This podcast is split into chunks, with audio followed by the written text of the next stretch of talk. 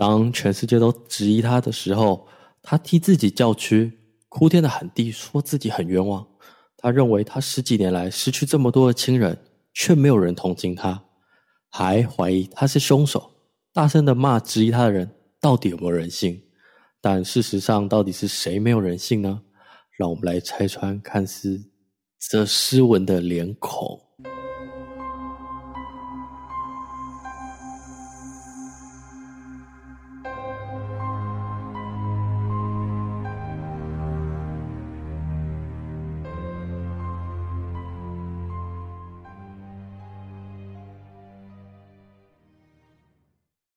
欢迎收听全台最不解压的 Podcast 解压说，我是 A 梦，我是阿宇，嘿，还是一样不解压哦，又是一个案件了呢，今天又带来了新的案件了呢，啊，今天是阿宇带来案件，对，今天要由我来分享新的案件喽，那我们要分享哪一个案件呢？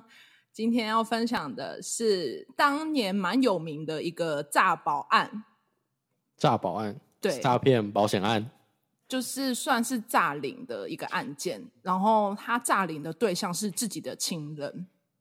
好，那废话不多说，我们今天案件就要开始喽。开始。这个案件呢，算是当年蛮有名的，就是他算是一个诈保案，因为他在十三年死了五条，就是妻儿的生命，所以一开始警方蛮怀疑的。对，你有听过这个案件？吗？没有，所以他是人生中很多人都在他身边一一离去。对，他是柯南。对，可能跟柯南蛮像的。那这个案件呢，就是陈瑞清案件。那稍微来整理一下他的就是亲人死亡的时间。嗯、他第一任妻子叫曾碧霞，在一九八五年死亡。那他死亡的原因呢，是头头部重创，走重创，重创，重创。对，因为他那时候。头部重创的原因是因为他在家里的被吊扇砸伤脚，可是呢，真正后来死亡的原因是送到医院之后又从病床上衰弱致死，所以造成他头部有重创的状况，然后这样死亡。所以他在医院跳下去，就是他那时候其实第一时间发生事情是吊扇砸到他的脚，然后送医，然后送医之后呢，说是从病床上衰弱。撞伤致死，oh. 对，然后这是他第一任死亡的对象，第二任是陈一志，是他的继子，是他的第二任的妻子的儿子王淑英跟前夫所生。那他也是一九八八年的时候呢，头部重重创，那头部重创当时没有太多的记录。然后第三起事件呢，是跟曾碧霞的儿子，就是他的第一任妻子所生的亲儿子。叫陈建宏，一九九五年头部重创。那那个时候呢，警方询问的时候，他只有说：“哦，他只是外出回来的时候说头痛，所以他头痛之后呢，抢救送他去医院，就是他陈瑞清一样陪他去医院之后抢救，后来还是死亡。”嗯。可是这里最关键的一件事情就是，他爸就是陈瑞清拿到死亡证书，他隔天就拿去火化。就觉得令人很起疑，说：“哎、欸，你的你的亲亲儿子死掉了，你就马上他没有验，他没有验，他没有直接赶快烧掉。对他赶快就是拿到死亡证书就送他火化。然后第四任呢是他的第二任妻子王淑英，他在一九九六年头部也是重创。那那个时候呢，声称是说是在四贤路上发生车祸死亡，但是后来警方去调查发现，就是案发现场的车子。”没有任何冲撞冲撞的痕迹，那车子呢也没有什么伤痕。冲撞的那个墙壁，因为他是说是在路上旁边的那个柏油路旁边的墙壁上冲撞，嗯，然后说那个墙壁上也没有任何伤痕，所以当时的事发状况也只有陈陈瑞清一个人知道状况。可是他去调查之后才发现，嗯，你的车子没有任何痕迹，但是也是头部重创死亡。第五任呢是他的陈宗庆，是继子，是他的第三任的严姓女子的儿子。那他发生是在一九九八年头部重创。这件事呢是最关键的一个案件，因为呢、嗯、这个儿子是他生完之后呢，就是在他要上国中之前所投保上千万的一个就是孩子。你说突然投保很多？对。所以在这几起，他十三年来死了这么多，死了两妻三子。然后稍微讲一下这五个事件的雷同点是，都是不明原因受伤，然后都是住院，对，都是头部受伤，然后都去住院，嗯、就是抢救不治死亡。然后呢，都很奇怪的点是家都是家里意外，然后也是车祸意外，然后最重要最重要的就是都只有陈瑞清是目击者。都没有其他人发现，就是这些人发生。就是你说到送医这一段时间，都只有他一个人。对，就连车祸那个现场，也只有陈瑞金是目击者。然后，因为这几个案件下来啊，其实陈瑞清就从这几个案件里面领取了很多钱，将近千万的保险金。然后就有引起警方的怀疑，所以因为前面发生的证据的事件，其实他们在着手的时候，因为太少证据，所以他们是从第五起，就是刚刚讲到的陈宗庆的儿子，就是他的继子开始去调查。那来稍微聊一下他的儿子那时候被保高高高金额的意外险，可是很奇怪的是，他的儿子是一个学生。平常又不是像我们理解的那一种，就是在一些危险行业。对，不是。那为什么他要帮他就是保这么高的那个保险呢？那是因为陈瑞清那时候说，他觉得就是他在身边死了这么多的亲儿，他觉得他想要替，就是他担心他的儿子或是他的家人又发生差不多的事情，所以要去替保替他保这些这么高的保险，是为了保障他们的生命安全。可是我觉得。干脆就给他历届的妻子跟儿子直接戴安全帽，我觉得还比较快。有可能会比起他去保高金额，我觉得比较安全，实际也比较实际。后来呢，我们先带到就是刚刚讲到有一个儿子是陈忠庆嘛，他是一个脚踏车车祸，那时候不是有讲到说他也是头部重重重创死亡嘛？嗯、可是那时候他永远都不能说清楚说，哎、欸，他到底是什么时候发生，然后也没有现场。脚踏车也没有撞击痕迹，就跟刚刚讲到，就是他的妻子撞到车祸也没有痕迹。而且那个年代好像保险他们的资料库不是共同的，所以他就可以换家保、换家保、换家保。就是他同在同一个人身上，其实保了很多间，都是其他们也没有共同，就比如说头部重创叠间，可能也不会知道。反正我记得在那年代好像是这样。然后刚刚不是有提到说他的儿子就是是小孩子嘛，在刚上学什么的。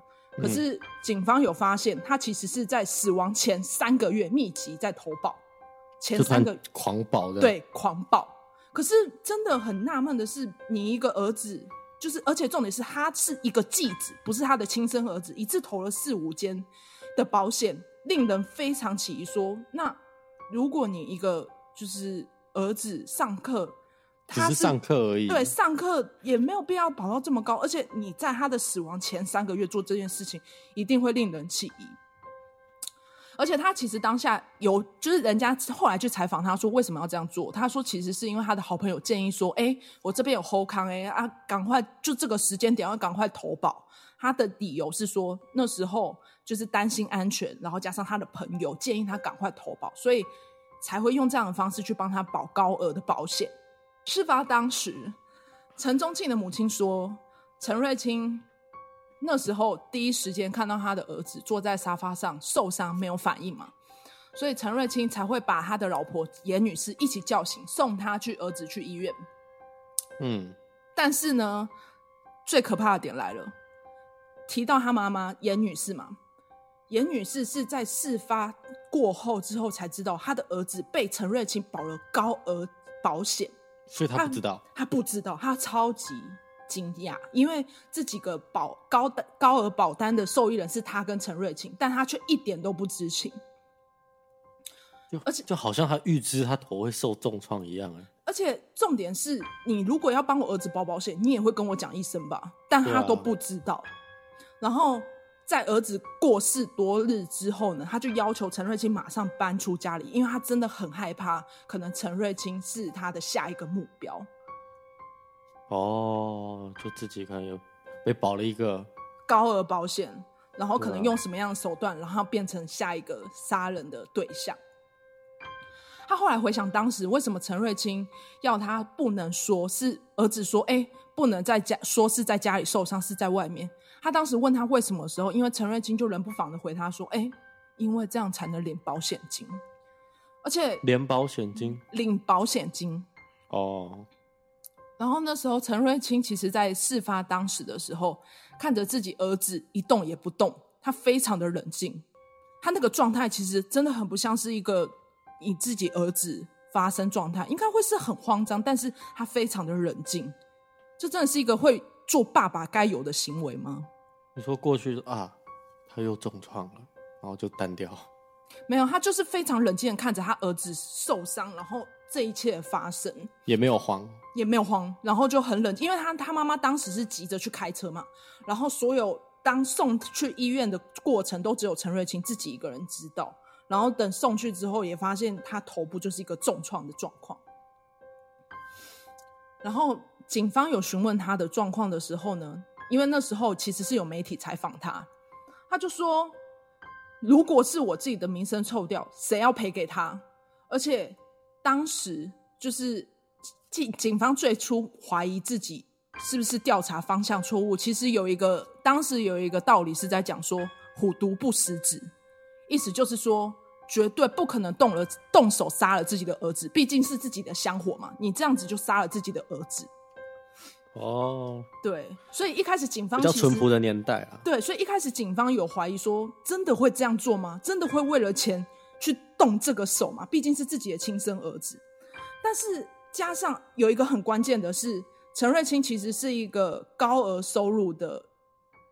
就是他是公家机关，对，他月收入有六七万，就是再怎么样，在那个年代六七万很多哎，对，不至于不能收生活。为什么他会需要一个这么高额的费用？就是透过这些保险所领到的几千万的费用，他为什么要这样做？那时候警方其实有从婚外情跟赌博去追查，但是这两个方向都没有结果。他后来就。也有，就是找不到结果之后，他还是把陈瑞清叫回来局里询问说：“你可不可以再给我们一点，就是说实话，你是不是有做什么？”他就说：“我可以去庙里拜拜，如果是我杀的，我被老天爷杀死。”警方说：“如果你觉得你自己不是你做的，那就请你接受测谎。”那他这时候就是很坦然的：“哦，好，那我就做测谎。哦”对，他就接受了测谎喽。好。陈瑞清这时候接受了测谎，他一口答应嘛。他接受测谎时、嗯、有三个题目，警方询问他：第一个问题，你有没有打他？第二个，你当时在家晚上时，你有没有看到他？第三个，你的儿子到底是怎么受伤的？他询问这三个问题，陈瑞清都没有通过，没有通过，没有通过，测谎没有通过。对，所以让人开始更起疑，说为什么你连基本的测谎都没有过？而且他给人的印象就是长得木讷老实，就是那种路边看得到的阿北的样子，你真的看不出来。第一时间去看他的样子的时候，你会觉得说，嗯，他是真的会杀人的人吗？就不会令人怀疑。但是就警方慢慢在调查之后，就发现他每次在回答问题哦，他都是沉默一下再回答，而且就算遇到测谎不过啊，他也不慌不乱，而且甚至。对，他就是矢口否认说这些案子是他做的，所以他其实是一个心机非常重的一个歹徒，就对了。发生这些事情呢，警方觉得他有诈嘛，但是因为查不到，所以只能再放他走。放他走之后呢，其实警方没有放弃，就这样默默监视他两年。但是陈瑞清这两年呢，就是正常来讲，如果你是一个正常人，犯如果你知道你被警方追查，你不会再犯案吧？不会啊，真躲一阵子。我跟你讲，他又犯案了。他发生了一个新的命案，在那时候呢，在二零零三年呢，有一个大安山区的女士命案。嗯，这时候他犯案的时候呢。因为他那时候其实没有家住嘛，可是他有交一个新的女友，然后他就跟他的新的女友跟女友的弟弟一起到了一个台南镇的镇南宫，跟里面的总干事套交情。套交情之后呢，他就是想要住在这边几天，然后就跟他苦苦哀求啊，就说：“哎，好好啦，让我住几天嘛。”结果这一待就是二十几天，可是呢，这二十几天他却翻向了案件。你知道当时呢，发生这个案件的时候呢，这个总干事，因为他是那个庙里面最大的总干事，没想到说这个离他家、离离他的庙宇一百公里远的一个案件，没想到就是他收留的这一位陈瑞清所犯的，因为他在当天四月十二号，他把人推下了山崖，推下去之后呢，他还很冷静的回到了，就是他发生事件之后，他回到庙说继续跟人家喝茶聊天。那稍微聊一下，就是大安竹山这个地方是长什么样子好了，因为它的样，它是位在台南台南投县的竹竹山镇园区里面有大片的蒙有竹林呐、啊，它有大片的竹林，所以它它被称于就是大安竹海，所以它会选在这个地方，可能是它比较偏山区郊区，也没有什么监视器，然后是很多竹林的状况下。他就在那边做了这件事情。他在喝茶聊天的时候，他的表现都非常冷静。那这个案件是怎么被发现的？就是一对夫妻他们上山采药的时候，所发现了一个女尸。所以他们第一眼看到这个的时候，还以为是假人，就是有一双脚挂在树上。他的老、哦、对这对夫妻一开始看到的时候，他那个男那个夫妇两人还一开始不敢看，以为是。假的，但是一看到那个是倒挂的样子的时候，他们吓到，赶快报警。报警之后呢，警方就来调查嘛。那尸体的状态呢，就是倒栽在树上，双脚朝上挂在树上。那当时衣尸体的衣衣整衣整不着，那他整个手跟脚跟脖子都有勒痕，身份不明。然后他的后脑勺受伤，然后下体是裸露的，加上他有受伤。这时候呢，有一个关键，他的左手有七个数字，然后他的气管被勒断。当时警方初步研断他是强盗杀人。左手有七个数字，对，他左手有个七个数字。我们先回到说，我们要来调查的这个女尸的身份。这个女尸的身份，她儿子呢有跳出来指认说：“哎，这个就是我妈妈。”他妈妈呢开了一间小吃店，在当年呢其实是经济蛮富裕的。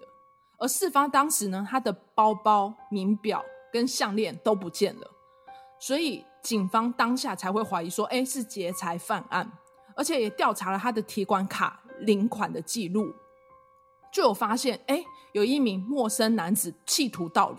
那当时呢其实是密码错误，然后卡片呢其实有被提款机给收回。然后监视器呢，其实有拍到这位陌陌生男子的样貌，但是因为他那时候戴着帽子、戴着口罩、又戴着墨镜，第一时间没有办法确认身份嘛。那我们刚刚有讲到，嗯、他的左手就是这个受害者，他的手左手有一个七个数字，所以警方就从这这个七个数字开始去追查。那第一时间呢，追查的时候就有发现，哎，这个位置是在嘉义的民雄区。然后那时候呢，承办这个案子的人有查出这个人的承租人叫陈姓男子，因为那时候不确定是不是这个人。然后呢，他就继续追查这个通联记录，就有发现，哎，被害者在死亡前有多次有从公共电话联系的记录。那这时候呢，公共电话联系的三个记录监视器都有发现到一辆车，这辆车呢也曾经有出现过比较敏感的位置。就是在当时发生的大安山区附近有出现过，那他们就是一直在，而且追查的时候有发现这个车子其实是登记在嘉义，然后继续追查下去之后呢，有发现这一台车在嘉义当时有罚有被开过罚单，那当时的违规人就是陈瑞清。而且公共电话的时候呢，就也是拍到他的车子，那所有方向都查查向他，就是都指认他嘛。我们后来就发现三个关键：第一个就是车子是陈瑞清；第二个，死者手中的号码的那个承租人是陈瑞清；第三个，提款影像也一向疑似像是陈瑞清。可是这手上的号码到底是什么意思？是当时承租的地方，就是那个号码查出来的位置，就是他们会以当地的去，它是一个电话号码。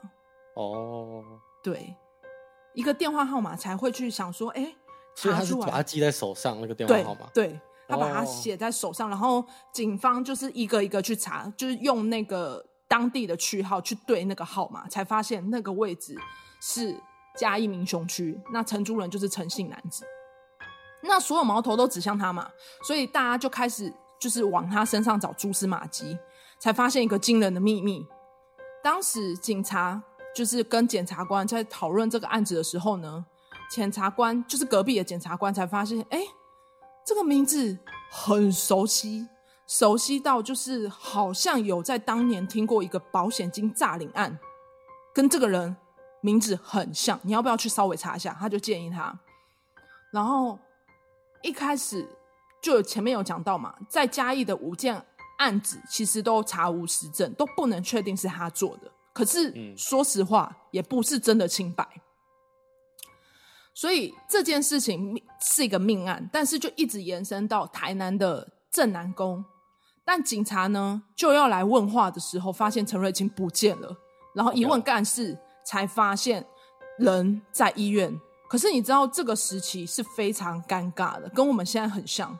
当时是 SARS 期间，哦，对，然后警方去其实要去调查的时候非常害怕，因为他们也没有什么就是防防毒面具或什么比较专业的可以保护自己的装备，他们就只单单一个口罩就要去嘉义的基督教医院去探访他。嗯，但为什么他会在医院呢？因为他当时被地下钱钱庄追打，他跳窗受伤，因为他为了要逃避。地下钱庄的追杀，所以他跳窗，然后受伤之后呢，他的样子就精神状态不是很好。但他被问话的时候呢，还是一样死不承认犯案。可是呢，有一个关键，他的女友坐在他的旁边，他手上戴了一个劳力士名表，就发现这就是被害者被害人生前的东西。哦，是个遗物哎。嗯，他他女友还很惊讶说：“哎。”这是陈瑞清送的，是他的礼物啊？怎么可能？因为当时陈瑞清也非常的就是送他的礼物，他也没有说什么，他就女友就高兴说：“哦，是他送的礼物。”会收啊，直接收。对，但没有想到是死人的礼物，所以他女友非常害怕，骂他讲说：“你怎么可以杀人？”然后陈瑞清也是一一发就是说：“哎，不是我做的，一直都不承认。”然后那时候警方就有理由开始去搜查了嘛。当时就有搜查他的住处，就有发现他的床头有一些符咒跟古钱。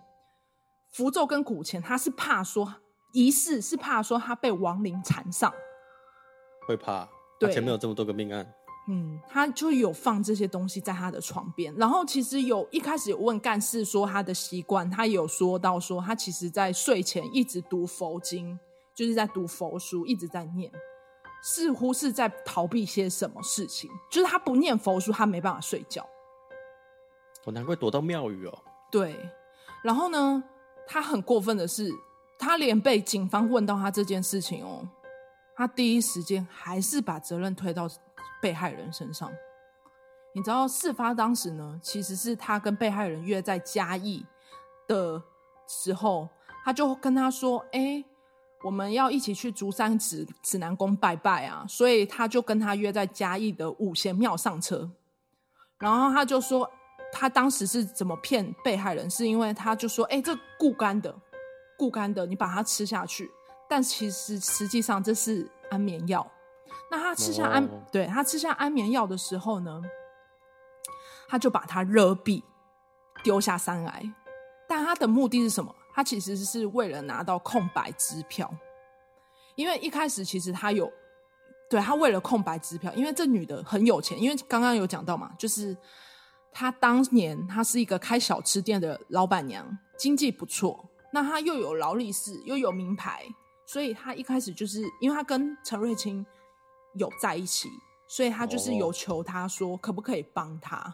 但他不答应，所以他让他吃了这个安眠药之后痛下杀机。但他杀了人之后呢，就是他以为不会被发现，但冥冥之中想藏的藏不住。他推下去的时候，因为刚刚不是一直都 focus 在说他把他推下去嘛，因为他推下去是一个山崖，山崖中间其实有一个峭壁，那他推下去没有掉到下下面的河床。其实如果他掉下去，那个河床，当时去场勘的时候的画面是，他如果掉下去那个河床，其实就真的查找不到了，因为那个是人不会经过的，就真的可能他就灭失，完全查不到，对，永远都不会有人发现他的。可是冥冥之中。就被发现了，他的尸体被吊挂在树中间，被这一对夫妻发现报案。好，那罪证现在抓到了吗？但讽讽刺的，现在很确定是他之后呢，确认说这个女尸是他所犯案的。但最讽刺的一件事情来了，前面的吴起灭亲诈保案，他矢口否认，他说这不是他做的。但是呢，从他身上，就是警方有发现有一个小本子，里面记载着他的家人的生辰八字，推测呢是把这些八字拿来买名牌，名牌。哦，那就是就那时候还在签大家乐的年代。对，他拿这个东西来签大家乐，你不觉得他很过分吗？难怪他一直缺钱，那就是前面我觉得他他薪水六六七万一定不够啊，签大家乐就是要。几千万、几千万投，实际上他有在赌。对啊，对，但是一开始大家都觉得他不可能会为了钱去杀人，但他做了。一开始呢，其实大家都劝他说要坦白这一切，可能就是警方有讲了一些好话，说：“哎，你承认的话，可能可以让法官从轻发落，至少你可能会比较缓刑。”然后当时呢，陈瑞清其实有一个女儿。陈瑞清看似没有人性嘛，可是呢，嗯、实际上他有个女儿。提女儿的时候呢，其实是他动摇的关键。在，因为说实话，他唯一在世的女儿是他唯一的亲人了，所以警方拿这件事情去建，就是有点算是建议他说：啊，你还有一个女儿。你要你女儿怎么活下去？你要不要为了她把这一切都说出来？这时候他认了。我们来回到前面吴起亲人的案件的关键点。第一任妻子呢？事实上，他们为什么会发生事情？其实是为了医院的工作而吵架。当时陈瑞清将他的妻子往地上摔，就是那时候不是说他被电吊扇砸伤脚。后来他住院，实际上他们在吵架的时候，陈瑞清、陈瑞清气到动手，就将他的老婆用头去摔地上。摔了地上之后呢，陈瑞清故意等到妻子没有任何呼吸之后，才叫医生来。哦。第二任呢，陈第二件事情是他的继子陈一任。那时候呢，他是说他的同学。在继子陪他出门的时候摔伤，摔伤之后呢，其实是陈瑞清利用在照顾他的时间，抓起继子的后脑勺，从后面的墙壁重撞，就是非常的用力撞上去。啊，很残忍呢，非常残忍。他就是直接拉起他的脑袋往后摔，当时就引起并发症脑干血肿，当场死亡。那很大力耶，就是有送医，但是就是就就医不治，非常的残忍。然后第三起就是陈建宏亲儿子，一开始呢，他是说就是他拿石头往儿子的脸上砸过去，但是第一时间就有质疑，就人家质疑说，哎、欸，如果你往脸上丢，不是正常来讲你会闪吗？就是对，你会闪啊。但他说实话，其实是他儿子就是坐在。坐在沙发上，他从后脑勺用力的砸石头过去，所以是他砸死。对，第四任、第二任太太，他矢口否认，他一直说不是他做的。但实际上，因为就是刚刚不是有讲到说他他这一任妻子是发生车祸，但是没有任何现场痕迹嘛。但实际上呢，其实是有一个证人跑过来指认他说：“瑞清啊。”你那一天不是有说要我去载你吗？就是有证人去指认他，他才承认哦。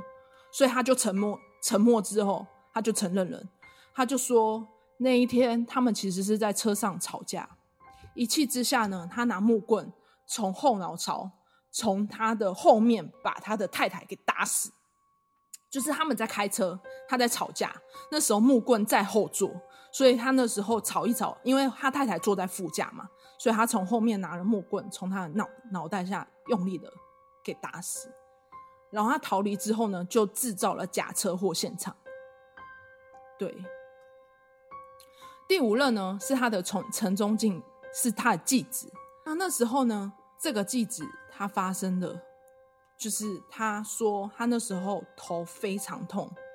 那时候陈瑞清把他的继子抱着，抱着的时候呢，从二楼扶下楼。原本是他把，就是他儿子那时候是高中，他有时候他那时候是把脸朝向他自己。嗯却在他们要下楼的时候，他却把他转身，把头拿去撞楼梯的脚，这样子用力的摔下去。就是他一路从二楼这样子拉拉往楼梯，这样一路这样下去。因为他那时候他老婆冲去开车，所以这样子带过去的行为都只有陈瑞清一个人这样做，确保他哇，残忍到一个夸张哎。对，他确保他没有任何生命迹象，所以他这样子做，但是。不觉得很残忍吗？如此欲，如此丑陋的欲望，却只是因为钱财，把歪脑筋动在家人的身上，一次次的为了钱把身边的人都残杀，这样真的值得吗？这个钱真的值得吗？难怪他要放符咒，他就是怕自己被那些冤魂给追杀。最后，我们来看看他到底受到什么样的审判。一审的时候呢，其实有判处他说。五一审判处五个死刑，一个无期徒刑。但是呢，一审、二审、三审到了第五审的时候呢，法官却因为却判决减刑，原因是因为他在杀害青娥案的时候呢，有符合自首减刑，改判二十年有期徒刑。这么多人命才这样？对，但是呢。老天还是不会放过他，因为最后一起命案嘛，罪证确凿，还是一样判定死刑。对哦，但是陈瑞清真的很过分，他没有悔意，他在两年内提出了八次再审，而且他八次再审一直说是不是可以再重新上诉什么的，而且最过分的是哦。他还想要用四百万行贿警方，让他脱逃。哇，他钱还是很多，是不是？就是他说服他说能不能让他出去，他出去马上给他四百万，用这样子的方式还不认罪哦，就觉得他不应该要去受到这样子的罪行。所以最后他在伏法前，一开始从他家里面有搜出许多女子的裸照，当时警方有公布长相。那当时多位家人就有指控家人的失踪其实跟陈瑞清有关系，但是因为证据不足，无法指证。然后呢，所以还有额外的人消失。对，其实有消失，但是没有任何证据能去确保说，哎，这些人的失踪跟他有关，所以这件事情也不了了之了。所有人在这一刻都在等陈瑞清伏法。二零一三年，陈瑞清枪决伏法。却没有一个家人愿意替他收尸，连器官捐赠哦，也没有一家医院愿意接受。纠缠十多年的六条命案，就令人人神共愤的罪犯，终于在这时候呢得以结案。残忍哦，这个人。对，到底有必要为了一桩钱而做出这么多杀害人的命吗？我觉得是不值得啦。就是他为了赌博啊，那个年代就是一个赌博一直耍，然后就为了钱欠了一屁股债。对，好啦，我们今天呢案件呢就聊聊到这边啦。真的跟柯南很像哎、欸。对啊，可柯南是别人杀，他是自己杀，他是死神。对，对，他是他就是死人，死神本人。好了，那就到这边吧。那记得要追踪我们的 FB 解压说，说是说话的说，解压是解压的解压。那 IG 然后还有追踪我们的 IG 账号 Z I P 点 T A L K，记得要追踪我们哦。对，我们只要有更新新的一集，都会在上面有通知。然后还有平常无聊就会乱发一些东西。好啦，我是 A 梦，我是阿宇，我们下一集见，拜拜，拜拜。